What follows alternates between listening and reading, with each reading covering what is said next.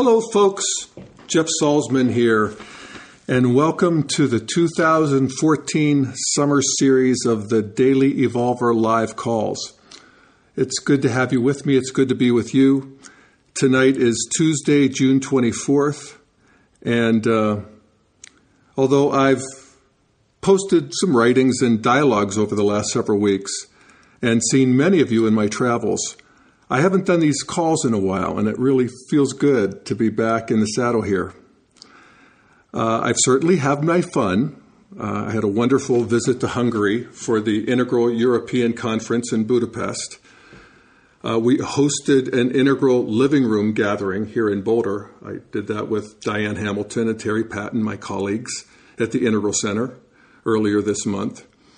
And in the last couple weeks, I've just been uh, relaxing a bit and doing some spring cleaning, getting my garden going, and it's uh, just what is this? The third longest day of the year here in the northern hemisphere. So it's a beautiful summer night here in Boulder, and I'm coming to you as usual from my home in Boulder, and I'm here with my tech guru Brett Walker, and again, it's really good to be back because God knows the world didn't go on hiatus, and there's plenty to talk about.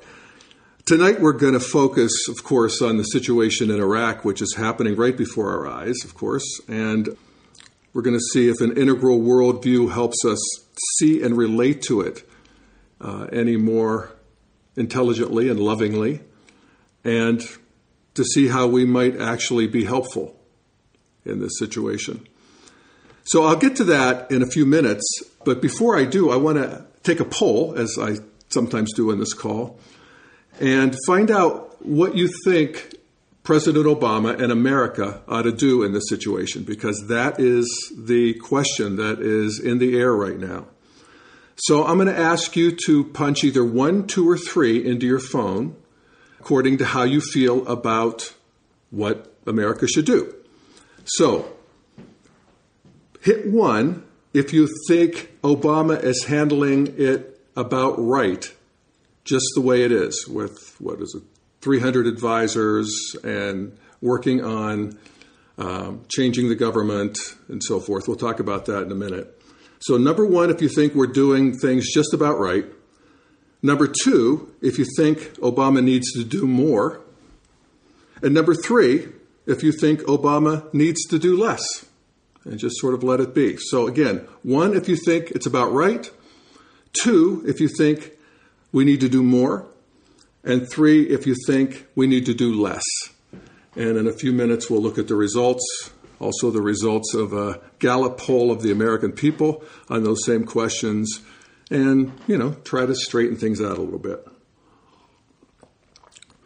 Uh, also, before we get to the substance of the call, I want to give a shout out to Integral Life, which is the main web portal for cutting edge integral thinking worldwide. They host this podcast, for which I'm very grateful. And my additional work can be found on my personal blog, dailyevolver.com. Also, for those of you who'd like a little help in following along uh, with some of the integral language and concepts I might use, you can go to the link at the bottom of your reminder email and you'll see a link that will take you to a couple charts that are just actually helpful to glance at if you need to. One is the altitudes of development chart, and the other is a quadrant chart. And these are key parts of integral theory. The altitudes of development being the uh, trajectory of human development from you know the awakening of humanity through postmodern and integral thinking and the quadrant chart being a representation of all of reality, if you will. So it includes what, what the quadrants tell us is that human beings are not just evolving in terms of bodies and social structures, but also in terms of consciousness and culture, in terms of our own individual consciousness and the um, collective consciousness of the culture of civilization as a whole. So those might be helpful. You can also find those on my blog under the theory section at thedailyevolver.com. All right, so I think that gets us um, set up. Oh, one more thing, and that is At the end of the call, we will be taking comments and questions as always. And at that point, you can do so by hitting one. You can raise your hand if you will. If we have time, we'll take as many calls as we can. All right. So let's look at item number one here tonight. Last Thursday on my blog, dailyevolver.com, I posted an entry entitled Fish Can Feel. And on it, I linked to research published that very morning by Macquarie University in Sydney, Australia, that reported on studies conducted on fish by Professor Culum Brown. And what Professor Brown found was that, quote, fish have very good memories. They live in complex social communities where they keep track of individuals and can learn from one another. This helps to develop stable cultural traditions among fish. And, for the most part, the primary senses of fish are just as good and in many cases better than that of humans. And there is mounting evidence that they can feel pain in a manner similar to humans.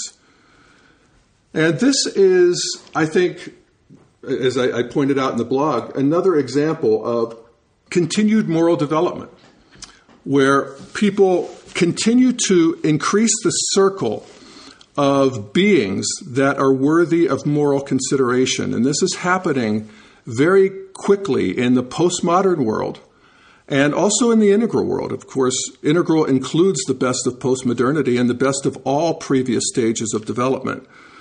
And I know for myself, I've already feel badly about the land animals I eat, and I pay increasing attention to their quality of life.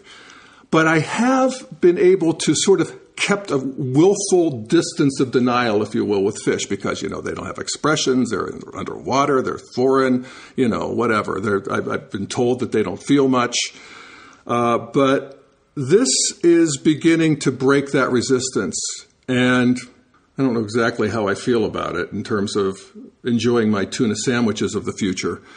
But it does give me pause and make me, um, you know, challenge my own ignorance about the sentience and consciousness of non human beings. And I had an, uh, an experience that really drove this home. It's, it's interesting how these things arise. So I, I, I read this study. I've already been thinking about this sort of thing. And I have a fish pond in my own garden, a small pond where I have had koi, and they've been very happy living here for many years. And fish in Colorado hibernate in the winter when it gets cold, and they stop eating and they hide. My fish hide under this ledge in my pond in this hibernating state. But by mid May, the waters warm up, the fish come out, and they're hungry again. They swim around, they court, they mate, they play in this little waterfall, they jump and splash. And this usually happens by mid May. But this year, no fish. And it turns out that in Colorado, we had this extra large migration of blue herons through Colorado this early spring. And many people with fish lost them to these herons. These herons are actually quite good at, in these early morning hours. They stand in these ponds and they're really good at, uh, you know, when these fish stick their heads out, wham, they get taken. So, I'm assuming that's what happened to my fish because there's no fish, except that couple weeks ago, probably, you know, 7th, 8th of June, well after they should have come out, I did catch a glimpse of the head of this one fish who was looking out under the ledge. And I assumed he was traumatized by the loss of his four comrades because I didn't see them and I, you know, I looked and poked around a bit. And so there's this one fish. I, I caught a glimpse of him once, twice, three times. And but he's not eating, he's not swimming, he's not doing anything but just hiding. And fish can do that for a long time because they eat algae and they can live in these little crevices. But you know, I wanted to see fish. I have this fish pond for heaven's sake. So this last Sunday, uh, we jumped in the car and went out to the fish store and got another five koi. And I brought them home, little three inch ones, about half the size of the one that was still in there. And I brought the, them home. I, I went through the routine of putting the bag in the water to equilibrate the temperature. I went through the process of adding water a couple at a time over an hour or so. And uh, the whole time I'm doing this, my surviving fish is nowhere to be seen. Again, he's so timid at this point, completely hiding from any movement. And finally, it's time to ease the new fish out of their plastic bag into the pond. There's five new koi, which I do, and immediately they get together and begin swimming around the pond in a little school. So I'm watching this, and all of a sudden I see the head of my older fish pop out from under the ledge. And he's looking at this new school of fish for a moment. And then, I mean, within 10, 15 seconds, he darts out right into the middle of this little school of fish. It's so deliberate. I wonder if it's an attack. You know, is he territorial? I don't, I don't know. But it isn't. They just swim around. They touch each other. They nuzzle each other. It's this amazing greeting where within a minute, they're all swimming around in his new school with my old fish in the center of things. And it was just remarkable. I mean, just especially having two days earlier posted this research on, you know, the, the interiors of fish.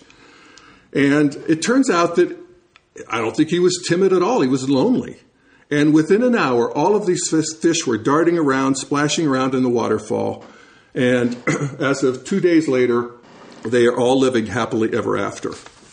So I am very, very moved and touched, really, by my fish being lonely. And, and I wish I had realized that sooner. I would have got him a friend. And all of this brings me to the next story. We're going to do a couple stories here before we get to the main story in Iraq, which is a, uh, a, a, bit of a observation or series of observations on a new movie that's out starring Angelina Jolie called Maleficent. And Maleficent uh, is a combination of the words malevolent and magnificent. And the movie again stars Angelina Jolie. It's, and it's a it's a postmodern and maybe somewhat integral retelling of the fairy tale Sleeping Beauty. And let, let me explain what I'm talking about. Angelina plays the wicked fairy godmother. You know the, the story of Sleeping Beauty. The wicked fairy godmother puts a curse on the king and queen's newborn baby girl. And the, the curse says that when the girl turns 16, she will be pricked by uh, the needle of a spinning machine and she will go into a sleep for a hundred years and be awakened by the kiss of a young prince. Now, why does she put this curse in this girl? Well, in the original telling of the fairy tale, it's because the king snubbed the fairy godmother at the baby's christening, and she was furious, so she did it in revenge. Simple as that. But in this latest remake of the story, Malevolent, it's a bit more complicated. It turns out that when the king was a youth, when he was a young prince himself, he fell in love with Maleficent, the fairy godmother, who was at that point just a young, beautiful fairy herself, living in this beautiful pastoral world in the next valley away from the kingdom. And this world, and this is one of the great things about the movie, is that it's just exquisite. It's a beautiful paradise, this pastoral paradise with waterfalls and trees. It's very green and verdant, full of beautiful flowers and all kinds of wonderful life. There's gnomes and fairies and sprites, and they're all frolicking around with, you know, the little bears and squirrels and birds and butterflies. And it's this beautiful world. And, you know, the prince wanders into it. He meets uh, Maleficent, and they fall in love. And, you know, as these things sometimes go when we're looking for drama, particularly he ended up betraying her through a series of circumstances, very dramatic, and I won't get into all of it. He finds himself faced with this dilemma where, in order to become king himself, he must kill Maleficent, the fairy he's in love with, and bring back to the older king proof of him killing her. But he, he goes to do that because he really wants to be king. He wants to be king more than he loves Maleficent, obviously. But when he gets to her, he can't quite bring himself to kill her, but he does drug her and cut off her wings, which he takes back to the king as proof of him killing her. And he does indeed become king. So she wakes up from her drug um, you know, stupor and realizes what's happened. She's without her wings. It's a horrible scene. And she becomes the more malevolent side, you might say, of Maleficent and uh, she goes on a tirade and she finds herself invited to the king's the christening of the king and his new queen's baby and in a fit of pique she puts the curse on the girl so you know without getting into too much of the story because it's a little different than the original she basically as the girl grows up to 16 before the curse actually kicks in uh, the, the girl is actually sent to the pastoral paradise to be taken care of uh, while she grows to be 16 so that nobody can get her. The king sends her away.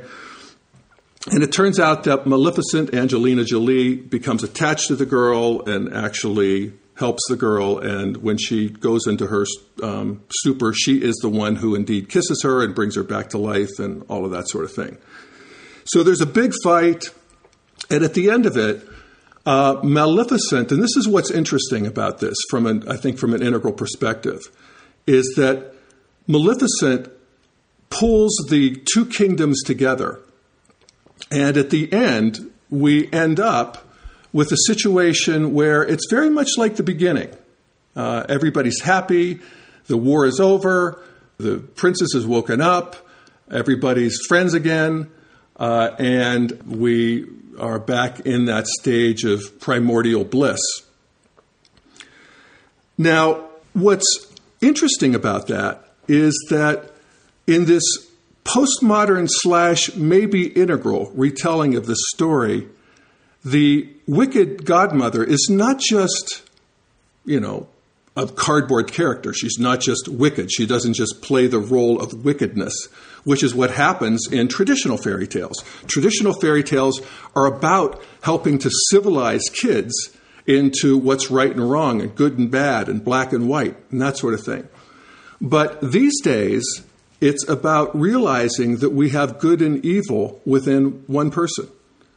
And it's very much like shadow work. It is indeed shadow work, where part of our job as fully functioning human beings is to realize that we have good and we have evil within us. And so this is Malevolent herself. And so at the end of the story, and this is actually the last line of the movie, and I thought it was just so telling. The last line of the movie is And so the kingdom was brought together, not by a hero or a villain, but somebody who is both hero and villain and that's this, you know, fairy godmother Angelina Jolie, and of course she's sitting there in the middle of all of this bliss. And somehow we all know that if things go awry again, she'll be able to kick butt and save the day. And this is an it's really an interesting sort of phenomena that we see in the culture in general, and that is this retelling of these fairy tales uh, in more complex ways.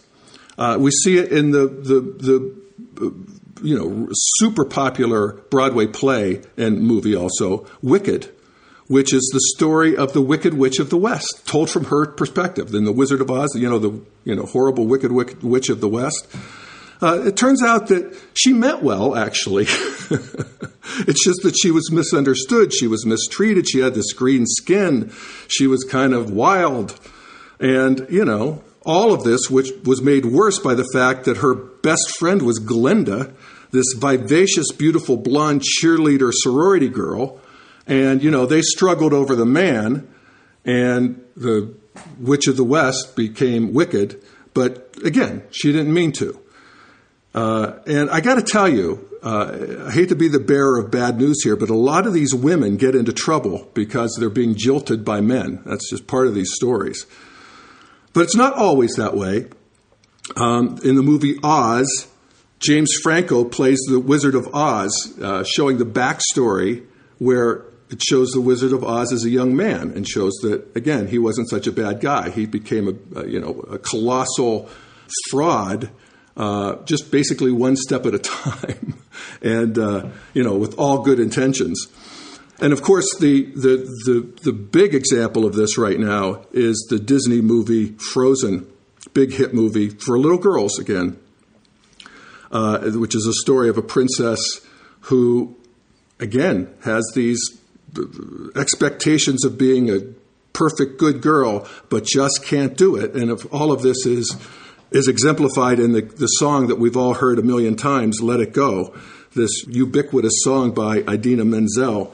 And I'll just do a, a little bit of a lyric from there. Don't let them in, don't let them see. Be the good girl you always have to be. Conceal, don't feel, don't let them know. Well, now they know. Let it go. Let it go. Can't hold it back anymore. Let it go. Let it go. I don't care what they're going to say. Let the storm rage on. The cold never bothered me anyway. Let it go. Let it go. That perfect girl is gone. And it's just remarkable to see this evolution of what we teach our children. Uh, when I was a kid, the, the, original Disney fairy tales were online. I mean, there wasn't, wasn't the grim stuff. I mean, we could read that and so forth, but it was basically sanitized, very much right and wrong, good and bad, good, uh, evil, and we knew that we wanted to be good. And the, the, the role model of Sleeping Beauty for young girls of my generation was to be demure and wait and be nice and be sweet and be happy and smile. And eventually, some prince will come along and liberate you or, you know, wake you up. Uh, now, all of that was, is within the girl herself. And that's just, I think, interesting. And when we look at the evolution of culture and consciousness, what is it when kids know that and get that download at an early age. You know, that we have the shadow side, that we contain both good and evil, that we don't have to be perfect, that these expectations are unreasonable, and that we can let it go. Um, the rules don't apply anymore. In fact, that's one of the lines in the Let It Go. And, um, and, and another example I would use is another post that I posted this week of a video that has been just a phenomena in the YouTube and, and uh, internet world. A video of the song Chandelier by the singer Sia. And uh, they were on Ellen. Sia was on Ellen when, when this hit 6 million views, this video. And uh, when I posted, it was 32 million. Now it's over 40 million hits. So it's really a phenomena. And the video of the song, and it's a great song, but the video is just beyond. Uh, it, it features this young 11 year old girl, this girl dancer named Maddie Ziegler, who in the video plays a childhood version of Sia, who's dancing alone in this living room to the song. And I have literally never seen anything like this dancing. It's wild, it's kooky, it's intelligent. It's, in the words of Zachary Fetter, I love this description, gloriously demented, technically breathtaking. It shows a lot of introspection, it shows a lot of interior and exterior. If you haven't seen it, check it out. I did get, uh, interestingly enough, and surprised me, but I, I actually think it's legitimate. I got some criticism, and the video raised some critique of, you know, this 11 year old girl is being sexualized in this video. She's, again, 11 years old. She's in a, a flesh colored leotard. She's not doing anything uh, overtly sexual, but she is dancing her brains out. I mean, she is just doing the most. It's it's like I said in my um, blog post. Uh, I see more of the human condition transmitted by this 11 year old girl in four minutes than in some novels I've read and movies I've seen. And it's wonderful to see this again, you know, good, bad, kooky, introspective, wild, quiet. Uh, it's, it's as a meditator, it's almost like watching this an unmediated arising of this human of the human condition being expressed by this little girl, and to see artistry of this kind by a child is um, I can see why it's gotten 40 million hits. And I just would encourage you to look at it because, you know, I, I, do, I myself, I think, you know, there she is, 11 years old, she's in a leotard.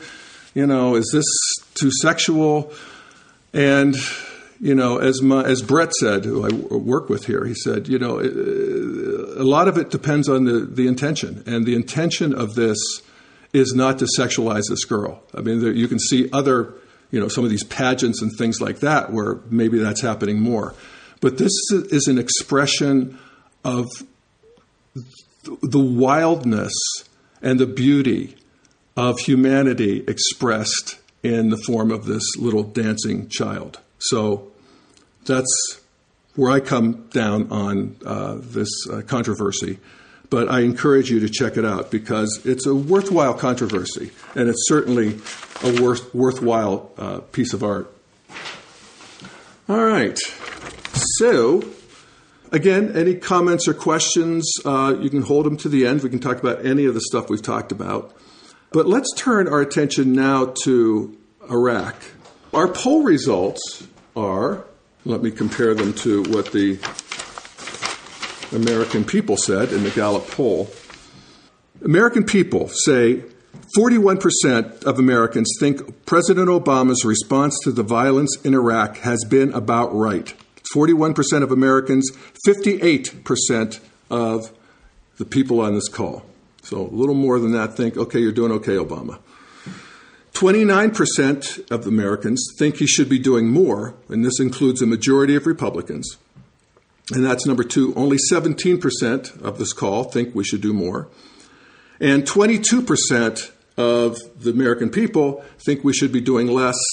25% of this of you folks think we ought to be doing less. So again, 58% just right, 17% do more, 25% do less. But boy, what a problem, huh? yeah. Well, let's just take a look at some aspects of it. I, I you know, I, I, think most of us know the general, you know, what's actually happening, the big forces at work here. We have really three groups in Iraq uh, who are tribally identified and yet living in this construct of Iraq that um, is, uh, at, at least at this stage of the game, working. We have the Kurds in the Northeast who are actually pretty modern and doing okay. Uh, and then we have the Sunnis in the Northwest who are being overrun by radical Sunnis. And um, we have the South, which is the Shiites, which is Baghdad, that's a majority of the population of Iraq.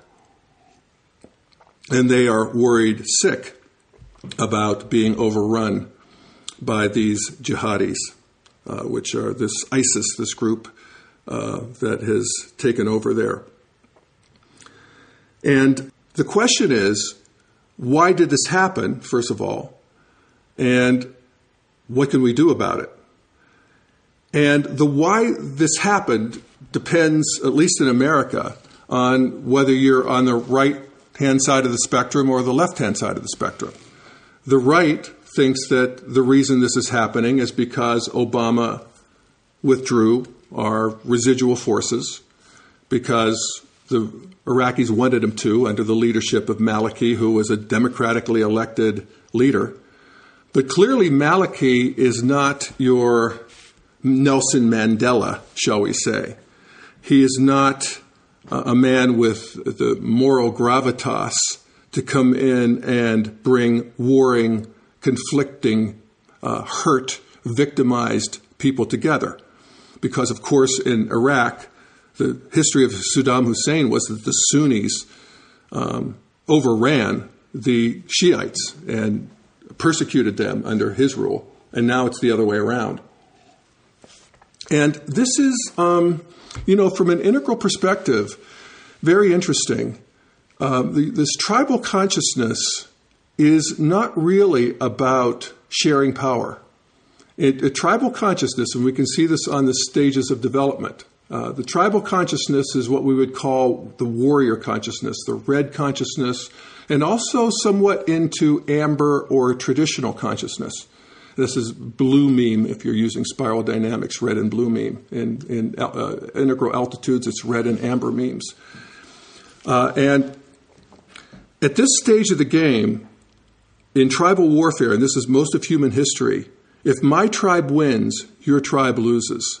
And so, you know, nobody wants to be on the losing side of the street. And literally, the mentality of this stage of human development, the actual psyche of people at this stage of development, cannot see the benefit of including the perspective of the other, of the enemy.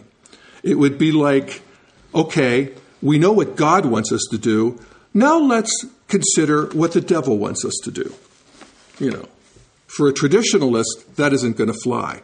The only thing that really works is my tribe wins.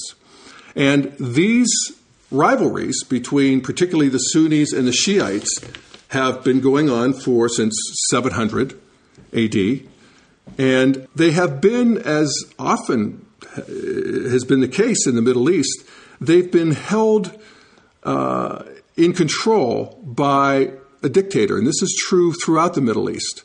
Uh, if you look two years ago, uh, so much from Libya, um, even e- uh, Egypt, uh, Iraq, were under the well, not Iraq because Iraq was um, under the uh, the lid of the U.S. But these dictators would keep these populations under control. But when the lid is lifted, these tribal rivalries uh, and ancient hatreds come out.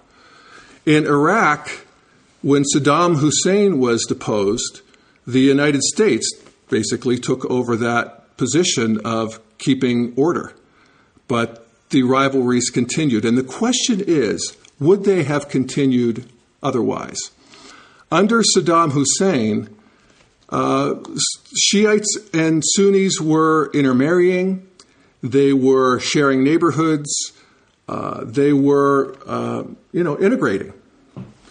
When that lid was lifted and the Sunnis were disbanded, and the whole government and the military and all of the, you know, apparatus of the Saddam Hussein government was dismantled under the U.S. rule, uh, then there was the chaos between the Sunnis and the Shiites again. That went on through 2003, 2004, 2005, 2006 with terrible results. And in 2007, uh, we did the surge. We put, another, I don't know how many people, was a total of 200,000 troops, close to 200,000 troops in Iraq.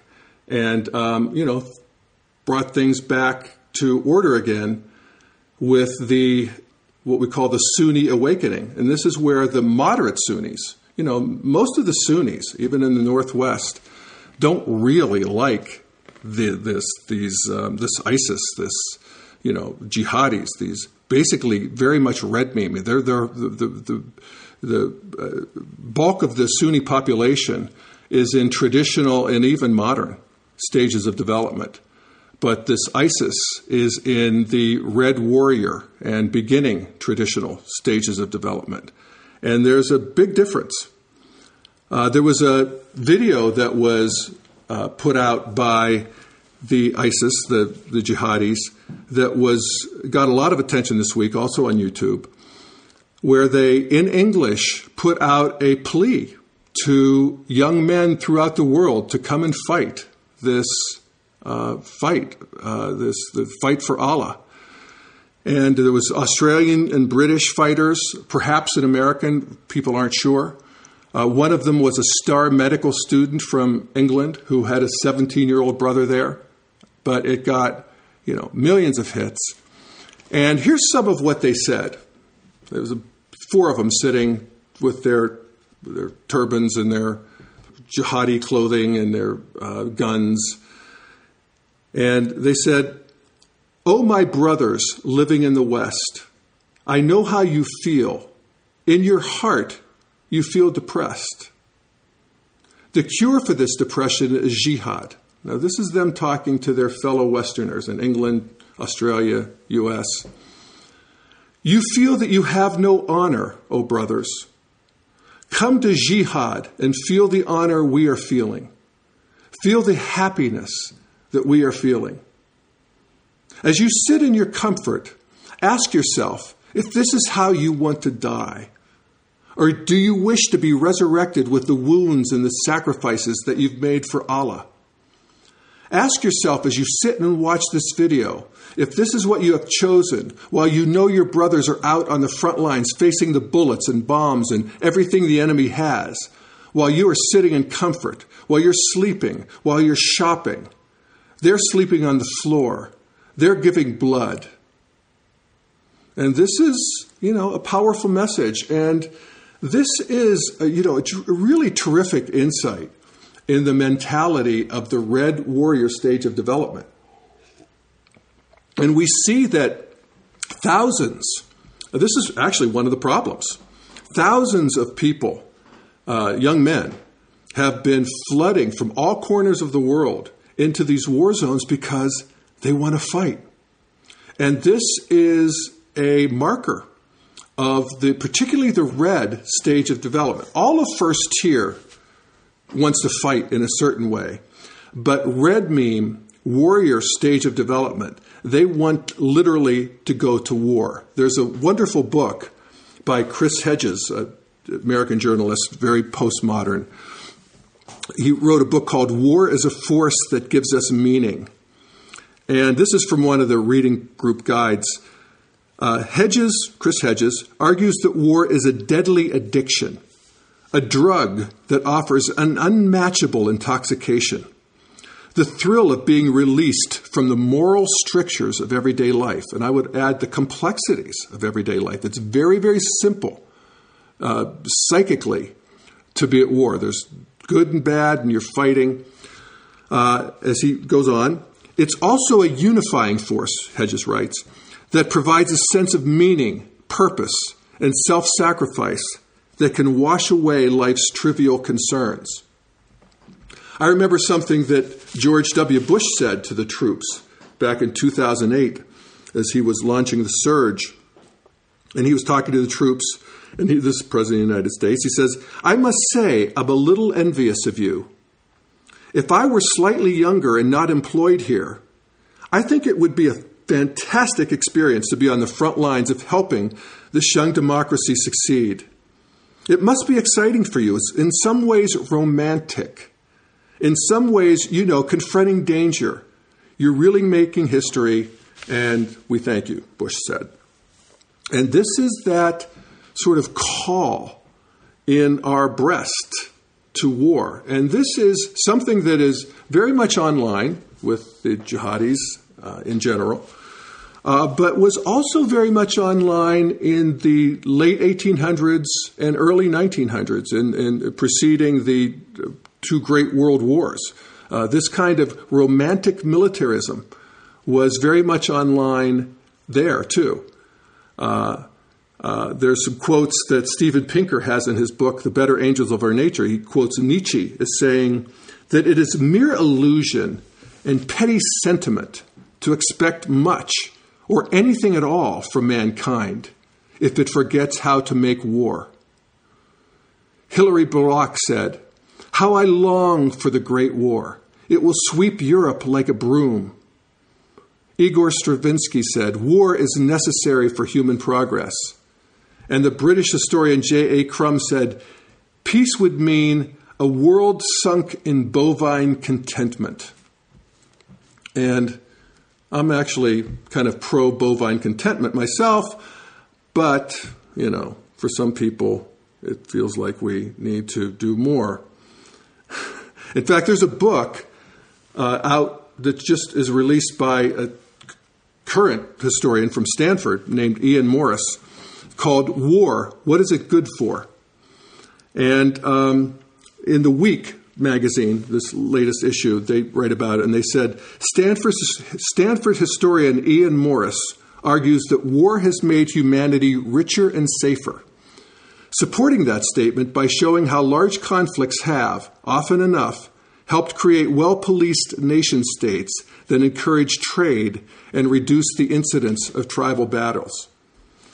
And that's, you know, I think a really interesting point. And it's a point that I make on the Daily Evolver regularly is that um, sometimes, and I'm not saying this is, is sort of an absolute fact, but just looking historically, what, for instance, in Europe, what brought forth basically postmodernism, this idea of uh, that war is never the answer, that um, you know war is an abomination, that uh, we need to turn our attention to rescuing people who have been victims of war or victims of various kinds of oppression, children, women, um, slaves, uh, cultures that have been colonized.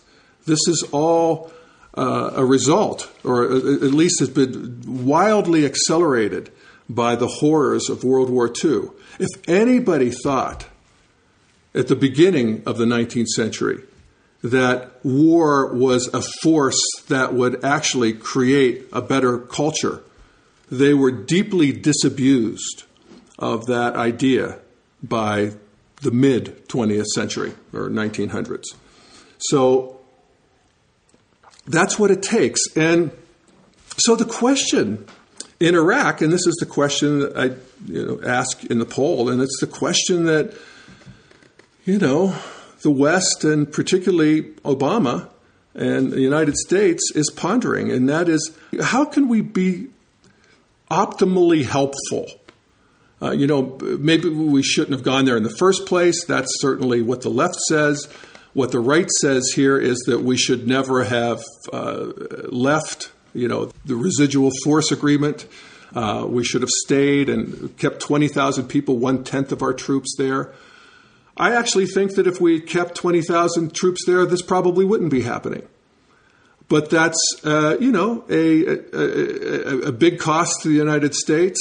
I'm not sure that's true. I'm not sure that when they left that this wouldn't still be happening.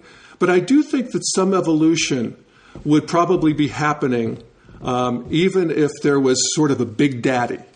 Like a, Saddam Hussein, there's no way to argue for him, but he did at least serve that purpose.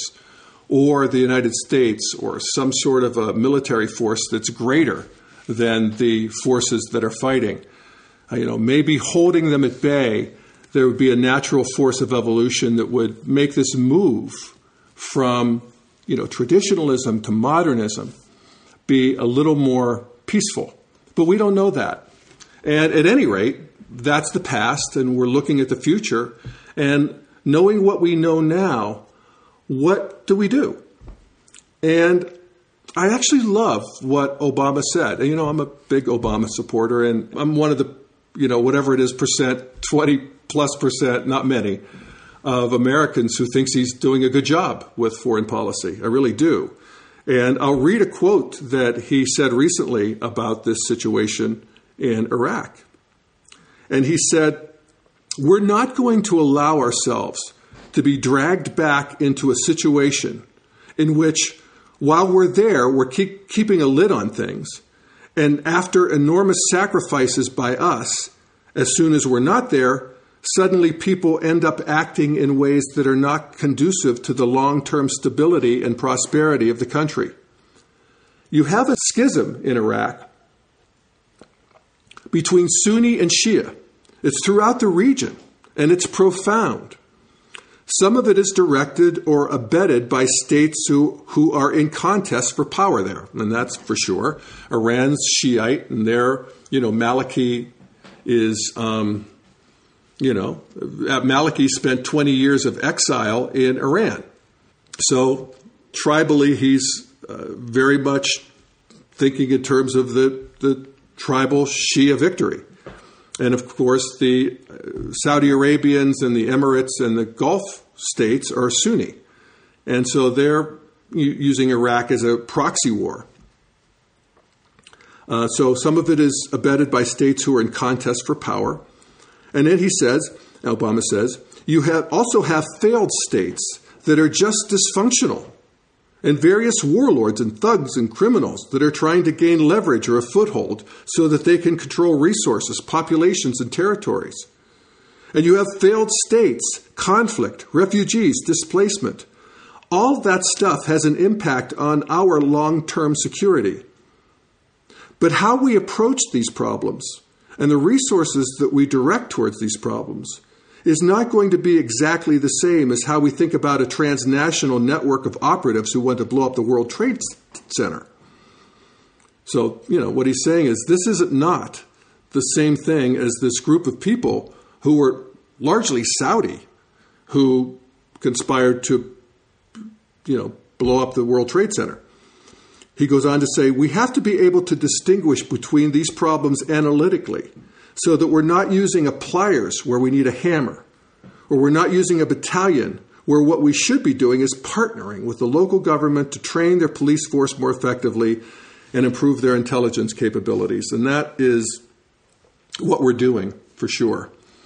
Uh, and we'll see how it goes.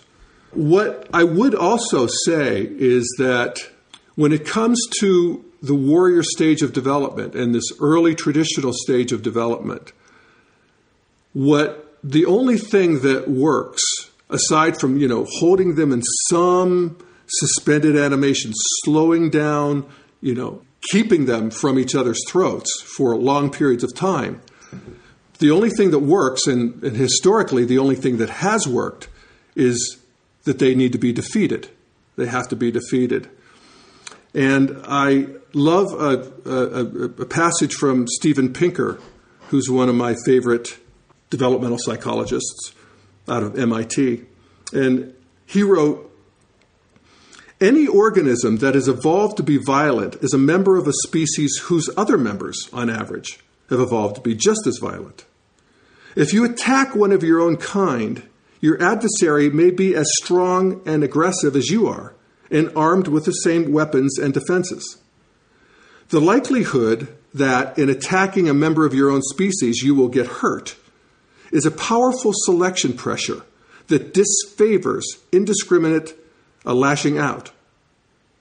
It also rules out most folk theories of violence, and, and you hear these all the time, and he goes on to describe them these folk theories of violence, such as a thirst for blood, a death wish, a killer instinct, and other destructive itches, urges, and impulses. And this is a lot of what has been said about these jihadis, is that they just have a death wish.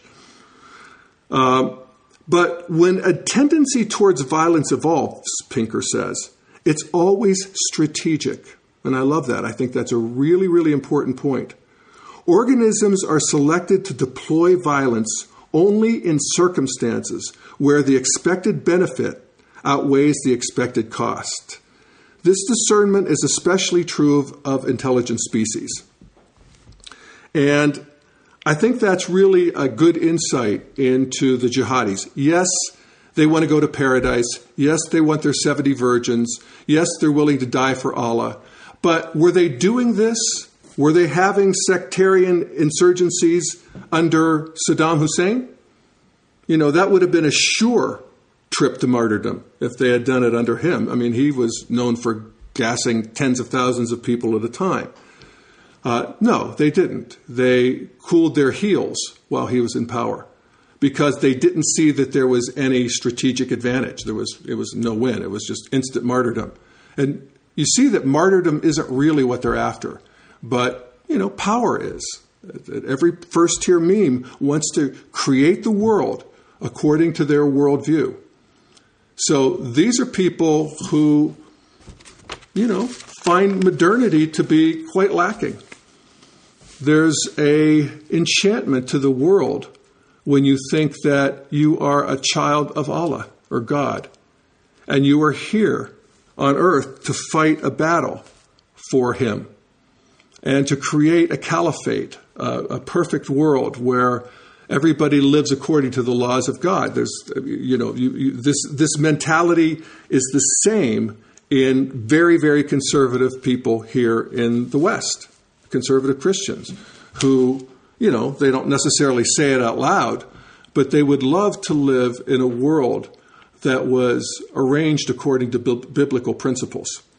Uh, they'll say that much, but um, you know, in terms of um, uh, you know actual laws, uh, I think they probably uh, withdraw a bit. So anyway, that's what we're dealing with here, and it's been a amazing couple weeks, and it will be a very very interesting time to come. And uh, so I guess I'll stop there. I've gone on for, gosh, quite a while here. And open things up for anybody who has any comments or questions, really about anything we've talked about and uh, anything you'd like to talk about. So, if so, press one on your handset or on your phone, and we will be happy to hear from you. In the meantime, I want to read something from one of my favorite war correspondents, Sebastian Junger. He's written a number of books on uh, the U.S. involvement in Afghanistan, and he talks about this mentality of you know warriors, of soldiers, and how it's not necessarily the cause that they're fighting for, but they're fighting for this amazing we space, this amazing connection that they have with each other. And uh, I'll just read a little bit from him. This is Sebastian Junger. He says, War is hell, as the saying goes, but it isn't only hell, it's a lot of other things too. Most of them delivered in forms that are way more pure and intense than what is available back home. The undeniable hellishness of war forces men to bond in ways that aren't necessary or even possible in civilian society. The closest thing to it might be the parent child bond, but that is not reciprocal. Children are generally not prepared to die for their parents, whereas the men in a platoon of combat, infantry, for the most part, are prepared to do that for each other. For a lot of men, the security of being enclosed by a group like that apparently outweighs the terrors of being in combat. He says, The classic story of a man throwing himself on a hand grenade, certain death, but an action that will almost certainly save everyone else, is neither a Hollywood cliche or, or, nor something that only happens in wars gone by. It is something that happens with regularity in Iraq and Afghanistan. And I don't think it could be explained by army training or any kind of suicidal impulse. I think that kind of courage goes to the heart of what it means to be human and to affiliate with others in a kind of transcendent way. Of course, once you've experienced a bond like that, the soldier bond, everything else, else looks pathetic and uninteresting in comparison. That may be one reason combat vets have such a hard time returning to society. So I thought that was another, you know, good description of this interior space that draws these men together in this warrior bond. So I see we have some folks who are online uh, to make some comments. So I will start with Oh, David Loye. David, welcome. yeah. Uh, three quick comments um, because there are many people want to will say something. Uh, as a World War II veteran married to a Holocaust survivor, Riane Eisler, I could go on for a long time uh, and, and, in a sense, get nowhere because it just goes on and on and on the other the second point I want to make is I'm extremely impressed with the sophisticated level of your analysis and your knowledge. You know, you're you're either on a par or better than the bulk of the commentators that are out there these days. It's very impressive. Thank you, David. Uh, on the on the Iraq thing, to me, I'm I'm with you on feeling that Obama is doing the right thing. That uh, what what I, I think what he, he is moving toward what the most sensible thing to me is that you got these three tribal units that want to fight it out and so on, and the only role that we have, uh, we need to be, it needs to be the U.S. and the UN strictly serving as a mediating force to try to bring them together and talk the, talk them down and get them to work together. But but as far as getting involved in it, that's crazy. Yeah. The of the hour that I spent being absolutely fascinated by everything, the thing that really got me most was the story of the fish. Isn't that something? What what what what grabbed me first was that that um, as a, as a researcher, as a research scientist, and so on, is that your interest in the in the you were doing an experiment. So you were doing an experiment in moral evolution. Of course and that's my passion moral evolution and so on. You were applying the integral perspective to an analysis uh, to, to actually an experimental intervention to get a better hold of what the heck is involved in moral evolution.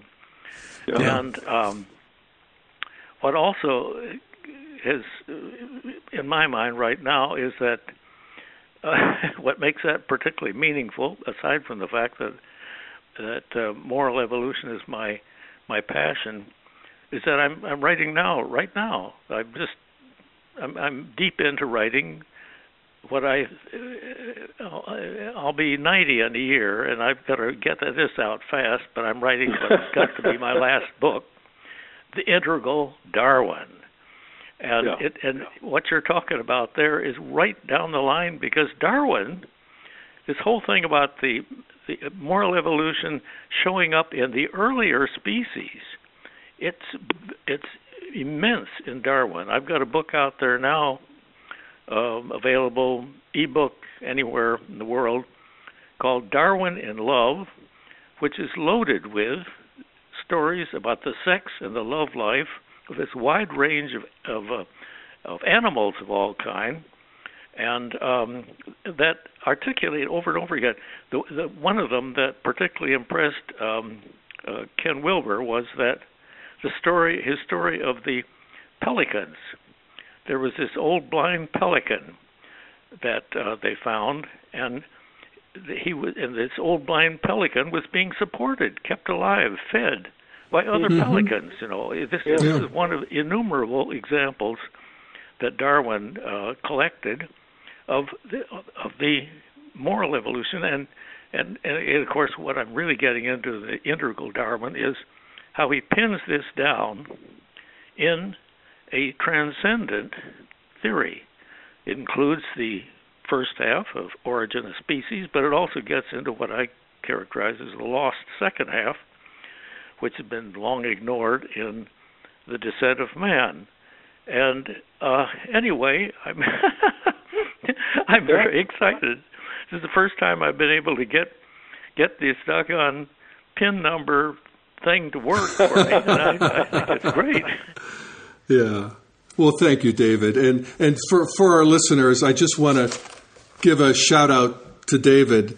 Uh, David Loye is former professor at Princeton, UCL, UCLA School of Medicine, uh, and has is the founder of the Darwin Project, which is a, a, group of scholars throughout the world who study Darwin from this perspective of um, you know basically rescuing Darwin from scientific materialism and this whole idea of you know the selfish gene and and survival of the fittest, and point out that Darwin uh, talked far more than about about love and you know, the beauty and attraction than he did about uh, survival of the fittest. And this is really something that's, I think, important. It's really been very important to me. I, I know Ken's very interested in, in, in, in, close dialogue with David as well, Ken Wilber, that evolution is powered. You know, we, we have this idea that it's powered by struggle and conflict and survival of the fittest, and that's clearly true. I mean, we can even see this in these wars that are going on at these, particularly these earlier stages of development.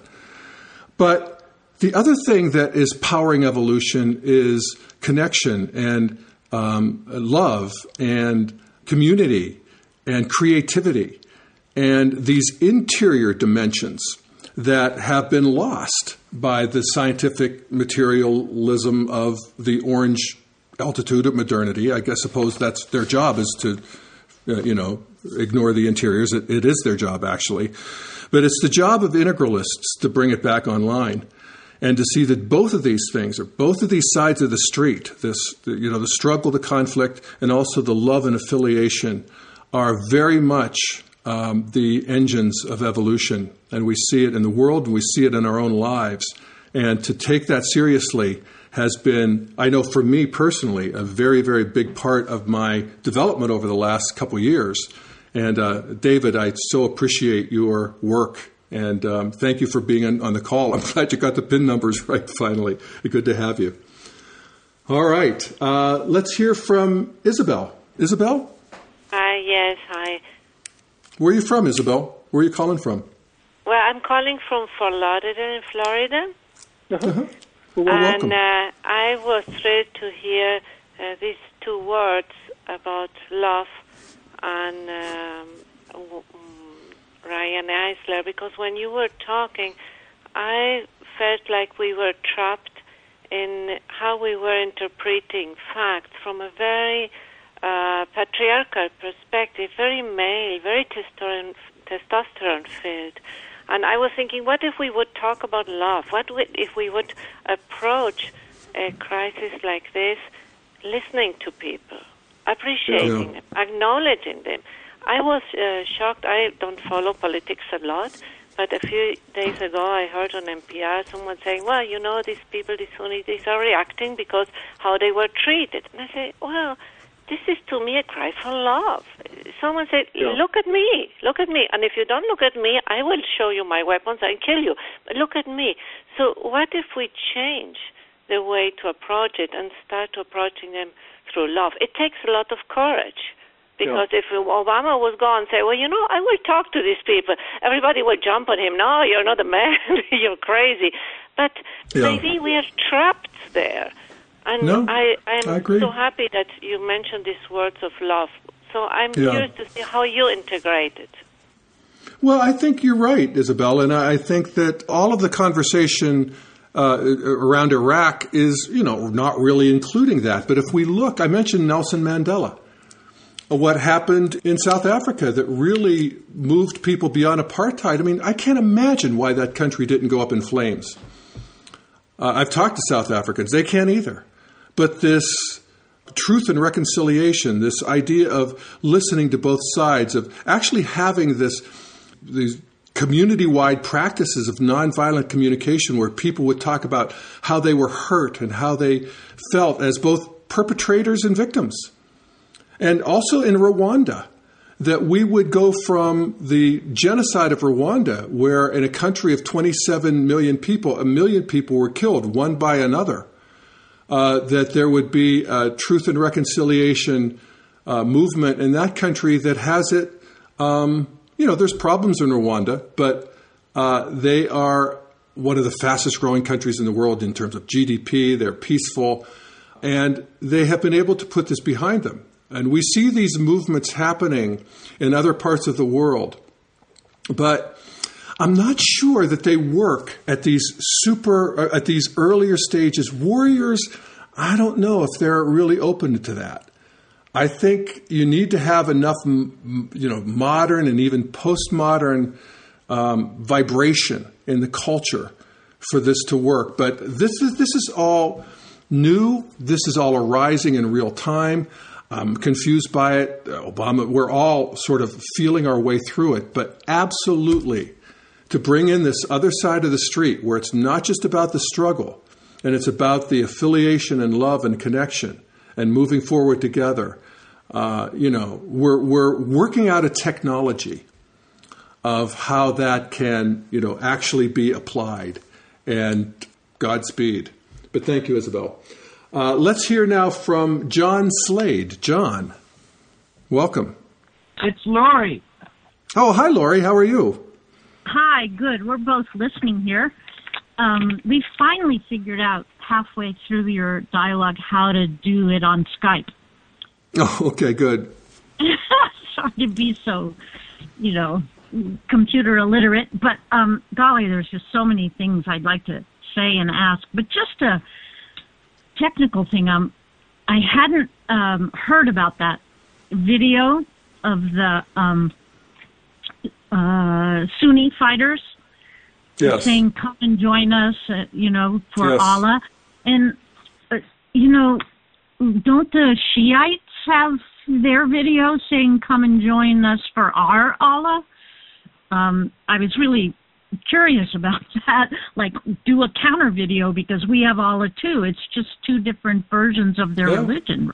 Yeah. And what terrified me really about hearing the story, and I'd love to hear your comment, is it's one thing if sectarian violence is tearing a country apart, but when they can call the entire world now through the internet and say, anybody of you who are on the red level, come and be with us, you know, uh, Yeah. that's really terrifying, even if they get all their objectives in the region. Well, they can just keep calling people for Allah because a lot of modern life is really complicated and not as deeply satisfying as the bond of warfare, and uh, Yes. It's not. it's it's scary. Isn't that something? I mean, that, that delicious, deep connection to this band of brothers who you live and die for. I mean, how delicious is that compared to the sort of ambiguities and daily rat race of modernity? I mean, it, you can see how it is appealing. And this is really one of the downsides of the internet, of of modern world. I mean, there's it's, it's, it's way out, I think, shined by the upside of the internet in terms of put, putting us together. But it also allows people, well, you know, like the Ku, the Ku Klux Klan has a resurgence because of the internet, because these yahoos can find each other now and they can communicate with each other. Using a technology that they could never have developed at their stage of development.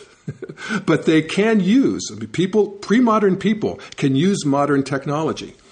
And so i noticed um, that the uh, jihadi video that i talked about was not available in uh, england and australia i don't know I, I think there's you know ways around that in the united states they sort of let it roll uh, but that's it's really another issue. How do we deal with these call to calls to arms, uh, where you know we can see in real time these people calling each other together to fight modernity using our tools? Uh, it's uh, uh, you know it's a it's a big issue now. I, I do want to put the whole thing in some context. I just saw CNN today said that a thousand people have died in Iraq in the last month. Well, that's a tragedy for all thousand of them and their families, and it's a tragedy. You know, you, you don't want to minimize that in any way, except to say that the only thing worse than a thousand people dying is, as we saw in World War II, 50 or 60 million people dying. And in Vietnam, a million people dying.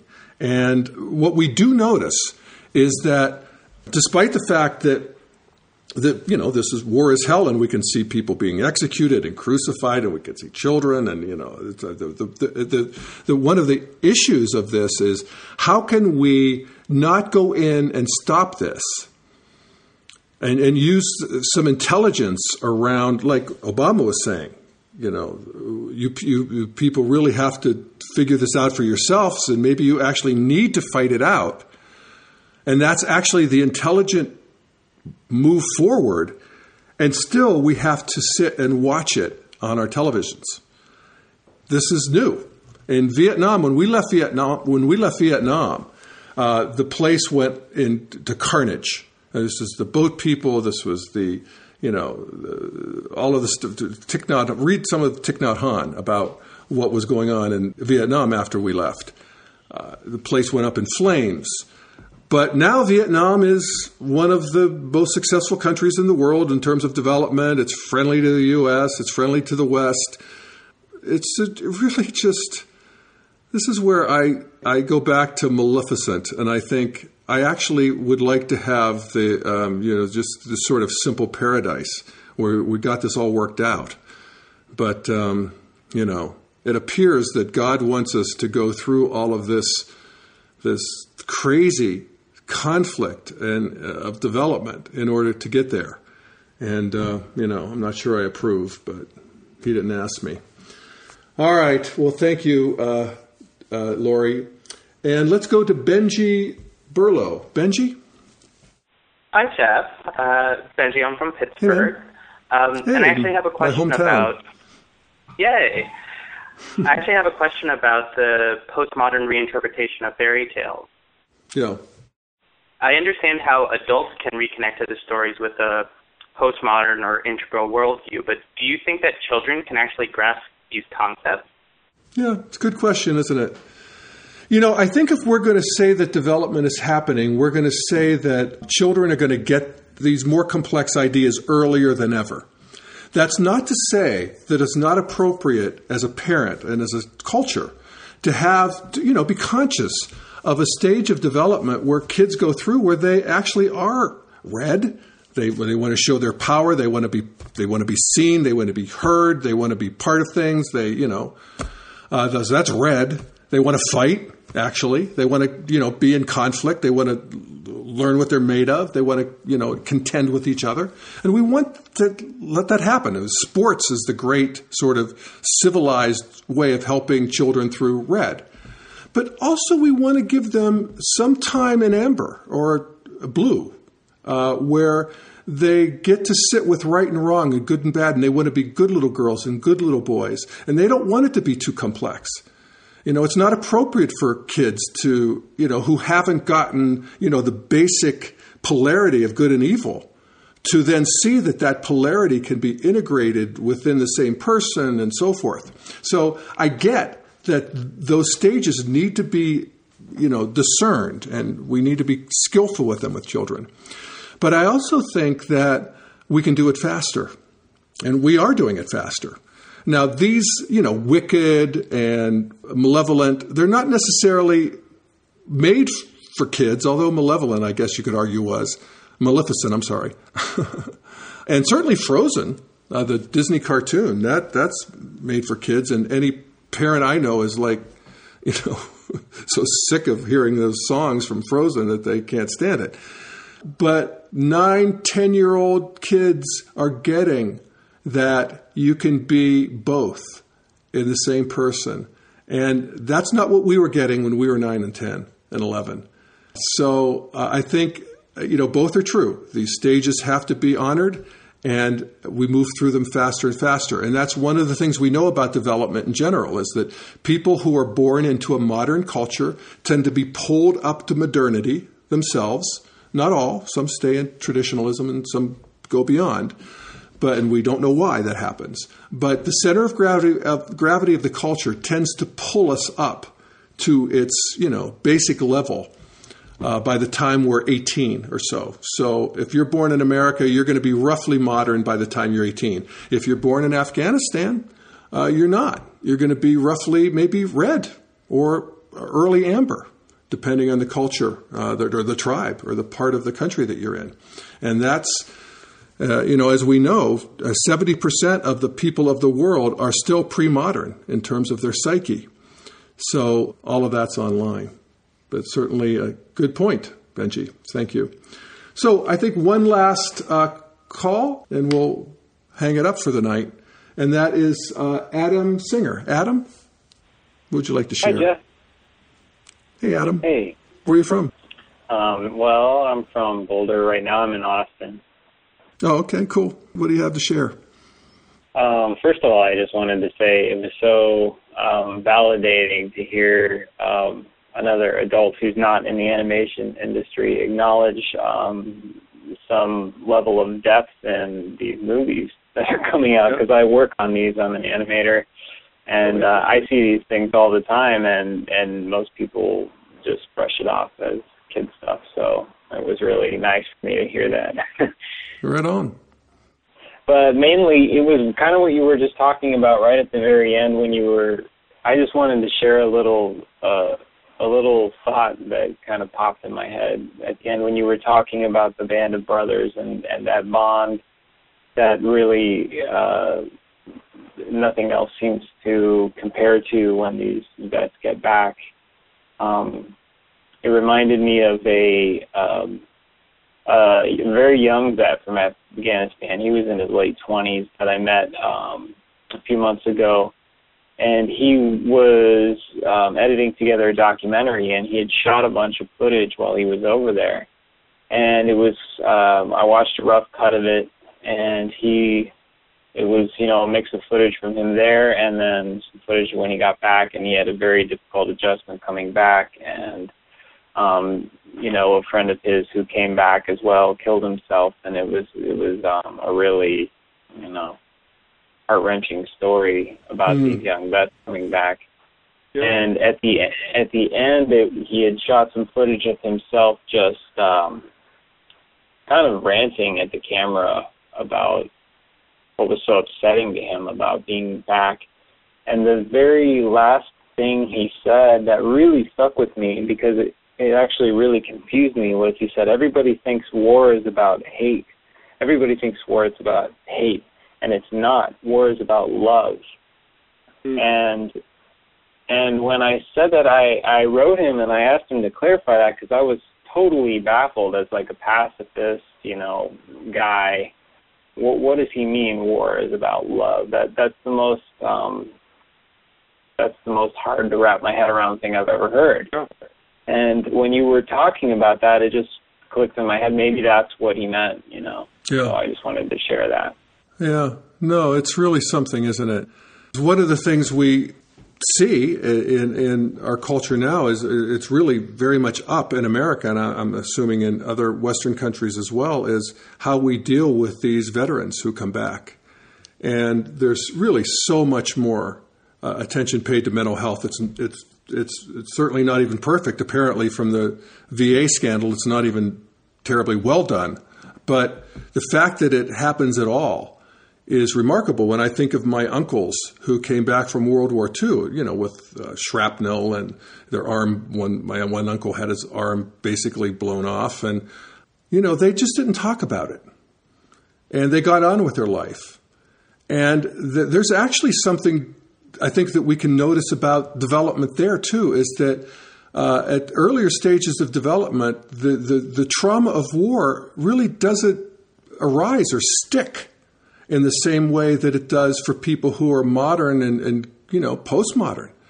You get somebody who's modern or postmodern, uh, who's forced to go into, or you know, maybe chooses, uh, much to his regret, generally, to go into a red war uh, situation. They're traumatized. It's almost like the complexity of their minds allows a new level of trauma to really arise and be seen. And uh, I think of the one of my favorite books of all time, All Quiet in the Western Front, which is basically about a young German who is progressive and complex in all of his thinking, you know, modern, postmodern, maybe plus, and his story of the horrors of war. Uh, and that book itself uh, was so instrumental in waking people up to this. But I actually think in earlier cultures there wasn't the problem in the same way, and in earlier stages of development uh, that we see in um, you know among these jihadis and so forth. It's not quite the same. So you know, uh, a theory, interesting, and God bless us all, huh, folks? Well, thank you. Uh, I see it's 8:25 here in Colorado, so I've been uh, we've been a little over time, but so be it. It's been a great call. It's been good to be back with you. I appreciate you tuning in and appreciate your comments. And let's, you know, continue to keep an eye on, keep our minds and our hearts tuned into this ever evolving catastrophe called uh, human life. And uh, with that, uh, I'll bid everybody a good night. And uh, until next week, keep it integral, folks. All right. Jeff Salzman signing off.